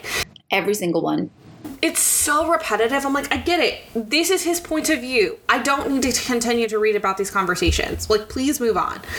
Um, and then this is kind of where it's really blatantly obvious that like sex is not a big deal. In the rider's quadrant, Rhiannon and Tara are seen kind of like sneaking back into the dorms. And yeah, so it seems like I don't know if we're gonna get a spicy scene. I honestly don't, but I feel like it's probably gonna happen. I think there will Um, be. So now we're back to class and we learn about the dragons. Dragons. Um, so we learn about the black dragons, which are rare. Um, there's like one a century. They're smart. They're most discerning and cunning. And there's this one who has a morning star tail, um, which has the bludgeoning power of a club tail, but the spikes to also like stab people. So he seems super fun. Yeah, he's Um, also considered middle age. And he's the one who had the previous rider, Naolin, who was killed in the battle uh, where Violet's brother was actually killed, and his rider was trying to save or resurrect her brother, and that is how the rider died. Um, so they're like, we're not sure if he's actually gonna bond, but like he's out and about. I thought the teacher said like he's not interested in it. He's not willing to bond, so they won't see him. said it was unlikely. What did you think about the like resurrection thing? Uh, obviously, it's not possible. I don't remember. I thought I put a note in here. Maybe it was in my phone about what that is called. And I think it's an interesting concept of like they can like re-engineer things. it can stitch things back together, whether it's healing or physical objects or stuff. It's a cool power. Uh, I don't think that that's gonna be her power by any means. don't either. I just think that it, it's an interesting concept and it's also a very rare signet power so i don't think we're going to see it anytime soon I was just curious because like why would he attempt something like that if they knew it wasn't possible? Was it just like an overwhelming grief or or do you think he he was like I know how to or I can do this. I've I know how to do it now. What like what have you? i think it was partially because it was the general's son of who brennan was but i also think that i don't know we just don't have enough information about that battle because we also know that xaden's dad is the one who killed Violet's brother. It's a complicated weave. Where's my push pins and red, red like red string? So we learn a little bit more about signet and siphoning and how these powers all work. We can see we know few people's stuff, and I think I think they mentioned Mira's, but I don't remember what it was. But I think she was like an elemental, if I don't if I'm remembering correctly. Like she can do fire or something. And then we go back to sparring, and Violet has her first match, and she did in fact poison her opponent, and then she disarms him and takes her da- his dagger. So that seems to be kind of like the end of the sparring match, is when you disarm them and take their dagger. Um, and then she does, in fact, throw a couple of daggers at Barlow, which I enjoyed him, her doing so much. And then sh we kind of go through this like fight montage of her poisoning everybody in like slightly different manners in order to like not get detected. But the last her like her today opponent uh, she messed up on she gave the wrong timing or the wrong dose amount and that person is too sick to fight so now she has to fight Xaden so they spar and it is more of him like taunting and teaching her how to fight better for her size and her strength level than him actually trying to hurt her. Again, perfect opportunity to kill her, and he's choosing not to. He's he is definitely like taunting her, but he is having her do things and teaching her the correct way to do it while she's doing Mm-hmm. it. So like a- a- again, he is helping her. He is protecting her. Yeah, I 100% think he's doing a better job of teaching her to be a better cadet than Dain has even attempted to do. Um, he does call her Violence for the first time. We get our first little nickname moment. I don't know how I feel about it. I kind of like it. I'm still trying to figure out why he called her that though. Like that's the thing. I don't know, violent violence and Violet are close to each other. I don't know. But Dane just seems surprised that she's capable of doing literally anything. I, yeah. Again, Like, the lack of confidence is astounding. Violet brings up this excellent point in this conversation that she has with Dain of like, why would a dragon have bonded with Xaden if Xaden is bad or is here for nefarious reasons? I thought that was an excellent point. And he apparently, so Dain apparently talked to the scribe professor and was like, oh, he's, he's still willing to take you. And I'm like, she just defeated a whole bunch of these opponents. Yeah, she got her ass kicked a little bit by Xaden, but like, she's learning, she's getting better. Like, oh my motherfucking god, please stop being so one note. You haven't read this, but he's reminding me very much of like an early character in Throne of Glass, and I just want to punch him in the face so badly. We're on the same page there. So then we get to chapter 10 and it's the gauntlet. And I imagined the gauntlet as like a vertical American Ninja Warrior obstacle course. And they have to go up this gauntlet to get to like the field place thing that presentation happens at. Um, so Sawyer goes through the gauntlet first because he has clearly done this before and he kind of shows them how it goes. But they also have this conversation about the time. And we get a little bit too of this from Brennan's journal where like the time doesn't really matter. Like your personal time through the gauntlet does not really affect your ability to bond with a dragon. And your, like the collective team squad timing doesn't affect anything other than the order in which you are presented during presentation. This other, I don't remember what his name is, Taryn, whatever his name is, is like all uppity about it. And essentially, Sawyer's like, no, it really has nothing to do with anything. So Violet tries to go through it. She does okay. Honestly, I thought she was going to be worse at the gauntlet, but she gets real stuck on the chimneys and which is like a big tube that you have to climb up and she's literally too short to do it. And she witnesses Aurelie fall to her death, which trauma. But I mean, she's seen several at this uh, and the the unit that they're training for, like this is callous, and obviously, I'm sure it would be different if this was happening to me in real life. But like, it's coming. It's just going to keep Mhm. happening. So at some point, you got to figure out how to like grieve and move on. So she elects to be the person who takes Aurelie's items to like the ce- ceremonial burning place and she runs into Xaden, Bodhi, who is Xaden's cousin, and Garrick on the way back, who were off flying and doing who knows what. We honestly don't know. And so she a little bit overhears this conversation, but Xaden again has shadow power, so he immediately picks up that she is there, ends the conversation, and confronts her. So, but then Xaden gives just is coming at Violet with the good advice. So he there she's talking about how she feels kind of hopeless and like she's really considering at this point running away and going into the, into the scribe quadrant. And he's like, hope is fickle, a fickle, dangerous thing. It steals your focus and aims it towards the possibilities instead of keeping it where it belongs on the probabilities. I love a good math metaphor. He then goes on to say, What makes you a rider is what you do after people die. You want to know why you're still alive because you're the scale I currently judge myself against every night. Every day I let you live, I get to convince myself that there is still a part of me that's a decent person. So if you want to quit, then please spare me the temptation and fucking quit. But if you want to do something, then do it. I think it's excellent points. It's also not something I would want said to me because I get while I get where he's he's like saying be a realist.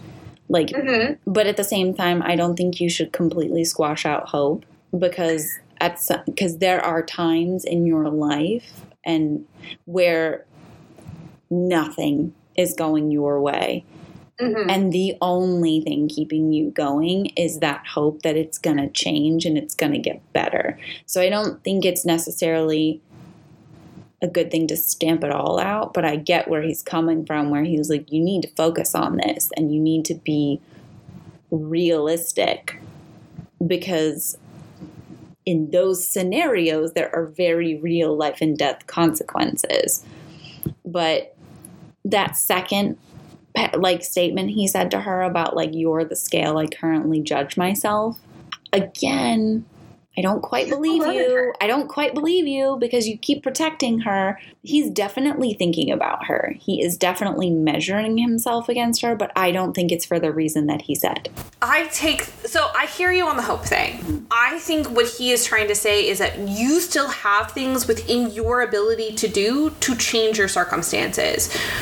You can work harder, you are clever, you are smart, you can figure this out.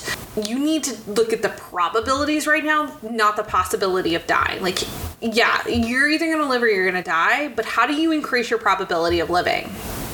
What can you do in that regard? Like, at what, like, I don't like the phrase of pull yourself up by your bootstraps, but like what is within your own ability to do to help yourself? What skill can you develop? What's what thing within yourself can you rely on? I think that's where he's going from, not so much like hope is being is bad. It's just like this is not the time to hope. This is the time to work your ass off and increase your own probability of living. The second one, I very much feel like this is him early confessing that he has obviously ulterior motives to talking to her, but that he is very aware of who she is and what she is doing. And it is something that he is paying attention to in very, very detail because he wants to be a decent person. That is why he's letting her live. He wants to be somebody who lets her live. He wants to be worthy of somebody like her. I think he's already I think he's already worthy enough. Don't get me wrong, but like we're looking at character motivation. I don't think he thinks that he will ever get her to be interested in him in the way that he is interested in her. He probably thinks that there's too much bad blood between their families. It's very Romeo and Juliet of like they're really not supposed to be together and they're going to end up together. And I love his advice too when she's like bitching about the chimneys, and he's just uh, and he's just like the right way isn't the only way. Figure it out. Like you don't have to follow convention. I think that that was just a reminder, though, because to me, mm-hmm. that's exactly what she did in sparring. Like the right Yeah, way isn't the only way. Yeah, and he's just like apply this to the gauntlet, you schmuck schmuck McGee. So we also learn about feather tails, and they hate violins, and they're cute and adorable, and one just randomly shows up for presentation. It's the gold one. Yeah, and we learn a little bit more about green dragons and orange. Um, and then it's Gauntlet Day, and it's uh, rough, and but but Violet does make it through the gauntlet. Yay! It would be really bad if the main character of the book died on chapter 11. So she makes it through the gauntlet, but she kind of does a she does skirt the rules ever so slightly. So she does use a rope to go up the chimney, which I think she should have just done from the get go because it's there for a reason. Duh. But when she has to go up the ramp, she uses a dagger to help like swing herself up onto the top. And we find out that Amber Mavis is the person who has a lot of problem with this particular strategy that Violet chose to use. But Violet takes a piece of advice from Dain and she uses the codex to her advantage because she's like, well, technically anything you come across the parapet with is considered your person and therefore you're allowed to bring your person into anything. So I carry these daggers across the parapet, so they're part of me. And she's like, "That's not what that's for." And it's like, "That's how it's written, though." But that's the thing. I like. I'm not going to give Dain the credit here because she already knew the codex before he said it. Like, so I'm not giving Dain the credit that he gave her that advice. I'm gonna. I'm petty. I'm petty like that. I don't like it. Yeah, I like, and I. I think Mavis has a problem with it for a couple of different reasons, if I'm being honest, because I think she probably thinks that Dain has a thing for her. Um, Hmm. And then also she sees it as cheating. But again, I don't see it that way. Like, why? Why was the rope there if it wasn't supposed to be used? Like, why was that rule written that way if it wasn't supposed to be used? Like, Yeah. There were holes left in it, maybe not for a reason, but they've been there for a long time to the point where, like, if somebody else had figured it out and they didn't like it, they would have changed it. And maybe they will change it after Violet. But Violet to me is just like every AP kid that has ever existed because as a former AP kid myself, I looked for every loophole and every rule and every assignment I could possibly find because it was fun. So she's just using her AP kid skills to her advantage. I didn't do that in AP, but I tell you what, I do it in arguments because if somebody says something to me that I don't like, and I'll I'll say it back like you know, as you do in discussions and arguments, and their usual response is, I didn't say that. And it's like, I literally just quoted you. So, you know, like the wor- Yeah. words are, you have to be particular in what you say and and use the correct language because a lot of people don't do that. A lot of people Mhm. think, I'm going to say it this way, but really, that's not what that means. You're not saying what you think it means, which is exactly what I think happened here in the Codex. Um, and so then we go into presentation. So there's 169 cadets. We learned a little earlier in the book that there's about 100 dragons looking to bond. So obviously not everybody's going to get a dragon. Um, Violet placed squad placed 11th, and she wasn't the slowest. So go Violet. um, so we th- this is when we learned that the feather tail is there. My eye fell for this red herring super hard. I was like, oh, that's gonna be her dragon. Because okay, when we talked about the big black dragon, it's like this is somehow gonna be her dragon, and I don't know how that's gonna work. Um, but then they talked about this feather tail. I'm like, oh, this is perfect. It's gonna be like a compliment to her and her, you know, physical weakness, and she's gonna use this to like prove that physical weakness or physical ability is not the only thing. And I I fell for the red herring super hard. I did too. I definitely did too. Um, so presentation is I had a really hard time visualizing this. It's just like this weird walk through the woods that's kind of like a beauty pageant, but all of the riders just all the cadets just walk by and you're like in with your unit. So you have to walk down and then back and on the way down everybody's fine. They kind of have a little squad argument at the end and when they're turning around and on the way back um, two of the squad people luca and pryor get uh, barbecued. Sucks for them. Um, and then Violet has this weird interaction with a couple of green dragons because they're like sniffing her Yeah. corset because and she's like, "Oh, do you smell my sister's dragon scales on me?" Because it, it's made out of her sister's dragon scale. So that was her. So I was like, "Oh, this is a a hundred percent like I." She's the main character of the book, so of course she was gonna bond. But I was like, "She's a hundred percent. None of these dragons are gonna fuck with her, pretty much." I don't know. I don't know. I I think it gave them a connection to her.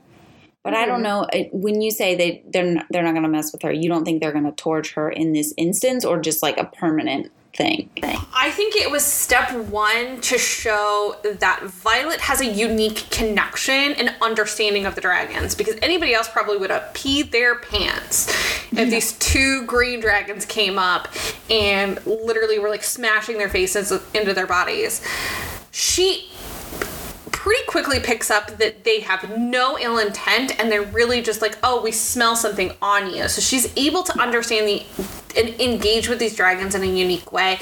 And we see that I think even more when we go into chapter 13 and go into threshing and the whole situation with the feather tail. So Before we do that, Yes. what would you do if I was being sniffed by two giant green dragons and you were in Rhiannon's spot? What would you do? I would just tell you to stand still.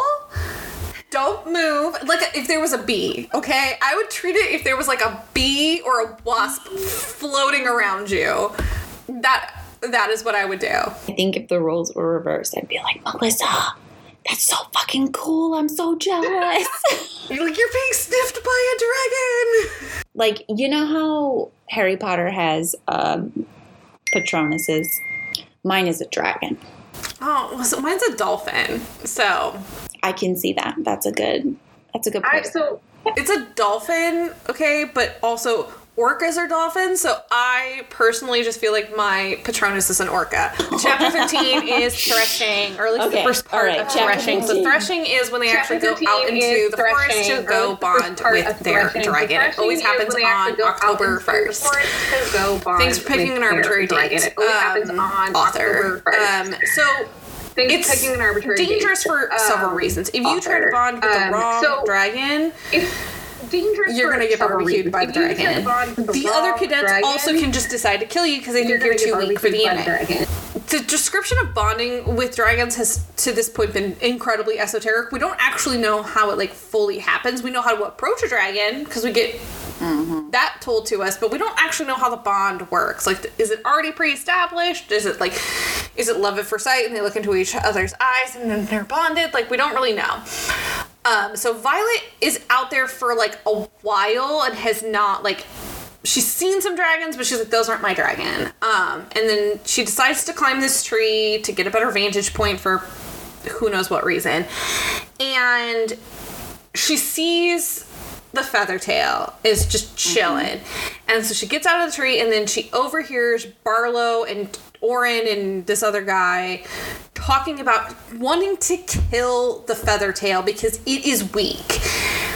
Clearly this has got to be a huge issue. Yeah, because it's it's the same reasoning he's using for going after Violet.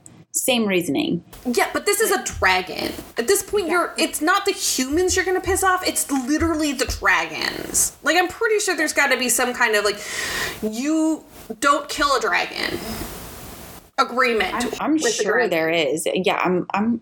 I wouldn't be surprised. Like I, am fairly certain it's in the codex, but at the same Yeah. time, like he's arrogant enough to think that he can decide who is weak and who isn't. But he forgets that weakness isn't always related. Only his perception. It, that's that's his Yeah, it- perception, that's- but just what he perception, views as weak he isn't. Just because she's physically weaker she's than him doesn't physically mean weaker she's than not him stronger doesn't than mean him she's not stronger than mentally. him mentally. Mm-hmm. So She's not she's clearly smarter than him. So my response to Barlow and his buddies deciding to kill the Feathertail was bitch, it is still a dragon. Who the hell are you to decide? This sounds like a great way to get barbecued. Agreed, one hundred percent. So Violet takes off to try to go get the golden feathertail dragon to fly away.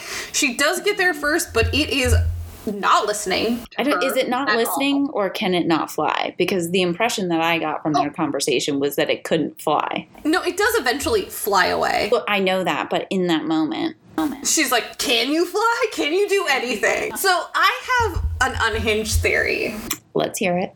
that the golden feathertail is buddies with the big black dragon that Violet ultimately bonds with. And the big black dragon used the feather tail as like who is gonna be cool and nice to the feather tail because that is who I would want to bond with. And so Violet coming up and defending the feather tail and ultimately like fighting to protect it is what helped Tairn decide to go ahead and bond with Violet. Yeah, that's a good theory. It could also be that the Feathertail is its kid and they just don't know about it. But I think that would be the most probable theory that I would think. Of why the feather tail was there and all that kind of stuff. Yeah. Maybe not intentionally there. Maybe not used as bait. Yeah, but like the feather tail's there to be like, who's gonna be cool with this? Who's gonna. Because, like, I feel like she has kind of this affinity towards it. Like, she is the person who's like, oh, it's there. Like, she takes note of it. She pays attention to this feather tail in the way that I don't think the other cadets probably did. Yeah, oh, 100%. But I'm not I'm I'm not sure that the that the the feathertail was sitting out there to see who was cool with it mm-hmm. or not. I th- because I don't think that the dragons would have expected anyone to try and kill them because like we said mm-hmm. earlier, like I'm pretty sure it's against the rules. Mm-hmm. So, I wouldn't I wouldn't say that it was necessarily a test like to see who's cool with it and who's not. I think it was more like she saw him and they were taking their or she saw it they were taking their opportunities i think it was just coincidence So yeah, so then Barlow and his buddies get there and they're not gonna back down. So Violet's like, I'm not gonna back down either. And then we find out that Xaden is there, but the older cadets are allowed to watch, but they cannot like they can't engage. Him being there does next to nothing. why do you think he's um, there I think he was watching her. I think he's tracking her to make sure that she bonded or was okay and made it through the made it through threshing. maybe i still don't i don't i still don't know why i can't figure out why but i agree The feather tail proves to be 100% useless, doesn't have claws, has paws, and doesn't seem to have any of the other useful dragon things, and doesn't participate in helping defend it. So Barlow, this Oren guy, and Tynan all attack, and Violet hits Barlow in the shoulder with a dagger, and so he calls her a bitch and then runs away like the little pussy he is. oh my god i i when i read that i'm gonna interrupt you and i'm sorry Yeah. I, like i was like yes you yellow bellied coward like you want to talk about weak you're the weak one You're weak. I hope he doesn't bond with the dragon. I hope he's stuck to go back to be a first year again. i hope he gets torqued Oh, ah, get him barbecued, please. That would be delightful. So she's battling, but then she gets hurt. She hurts her arm because she just can't not hurt herself.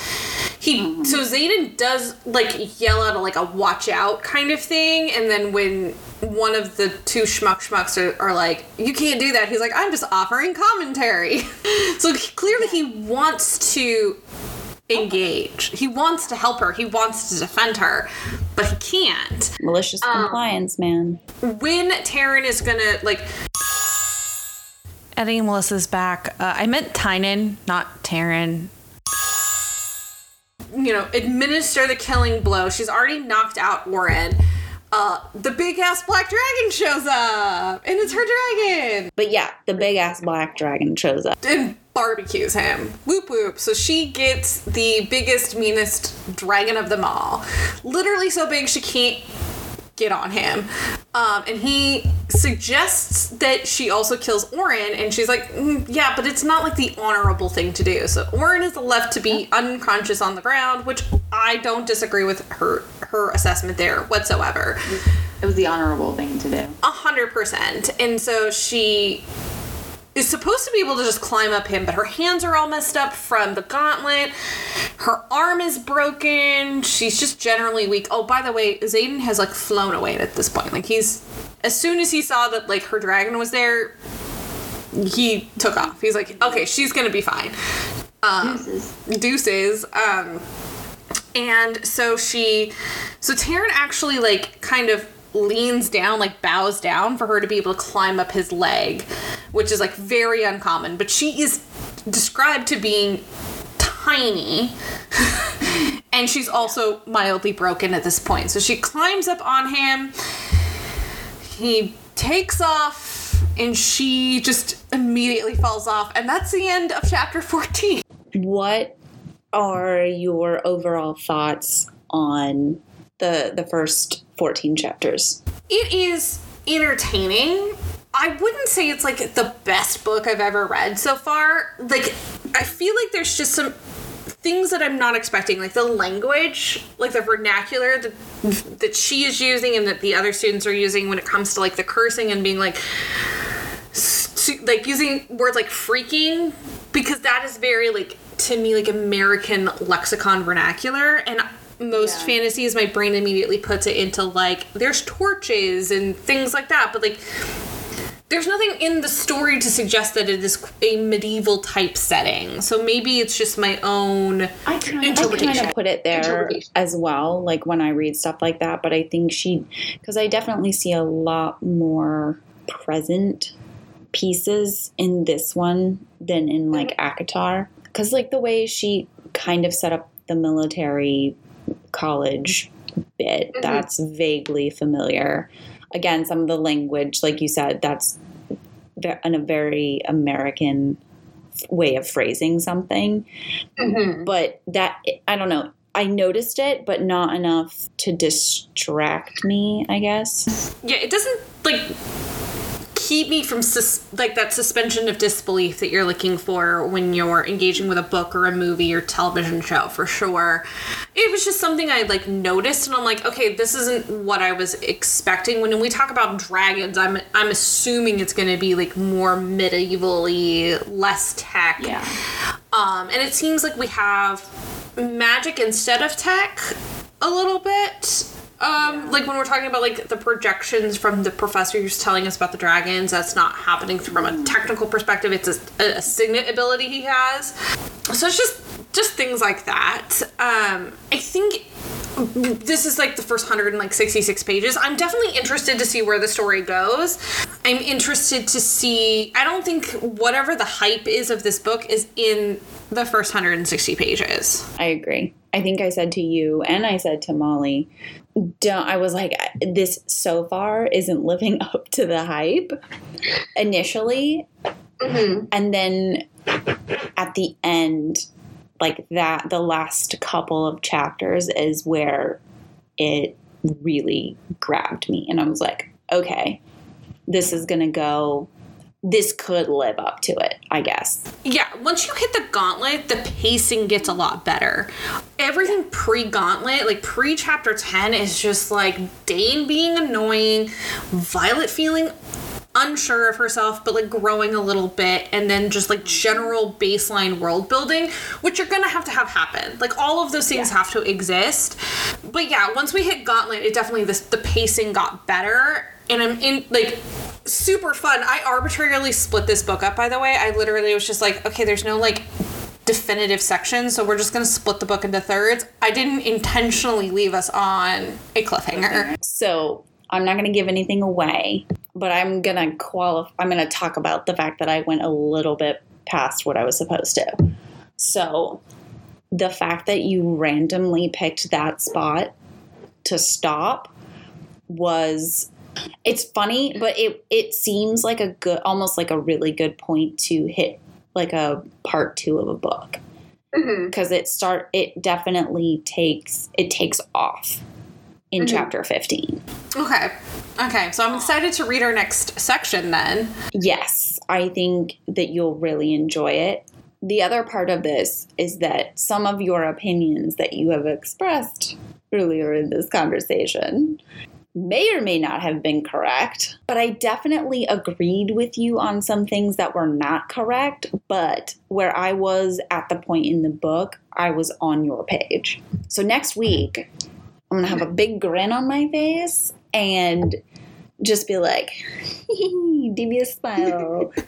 So some of my predictions are correct and some of them are are not correct. But I'm I'm not looking to be correct all of the time because it's not fun if you can always guess it. Uh, I disagree. I love being right. I really like being able to confirm that, yes, you picked out the story. That's one of my favorite things to do. See, I I don't want it to be that predictable. I want the author to subvert me to get like the way that I got caught in the red herring for the golden golden uh, feather tail. I hundred percent was like that is her freaking dragon. Like I was reading the section where like she sees it like from the top of the tree and I was like go get your dragon girl. I mean, I don't want it to be predictable. Don't don't misunderstand me there. I take pride in the fact that I can pick out stories or where mm-hmm. it's going to go before other people can. I like it. Can I I'm going to ask you to send me a voice note when you get to the part you'll know exactly okay. Good point. point. and I want a voice note because I want to play it the next time we record. Because I think that will be hilarious. Okay, I will record a voice note when I get to the mystery part of the next section. So, just for those who are curious, our next section is going. So, we're going to get through chapter 26 for the next one. All right, thanks everybody for joining us. This was Melissa and Jill Geek Out, and we hope you geek out with us next time. Bye. Bye.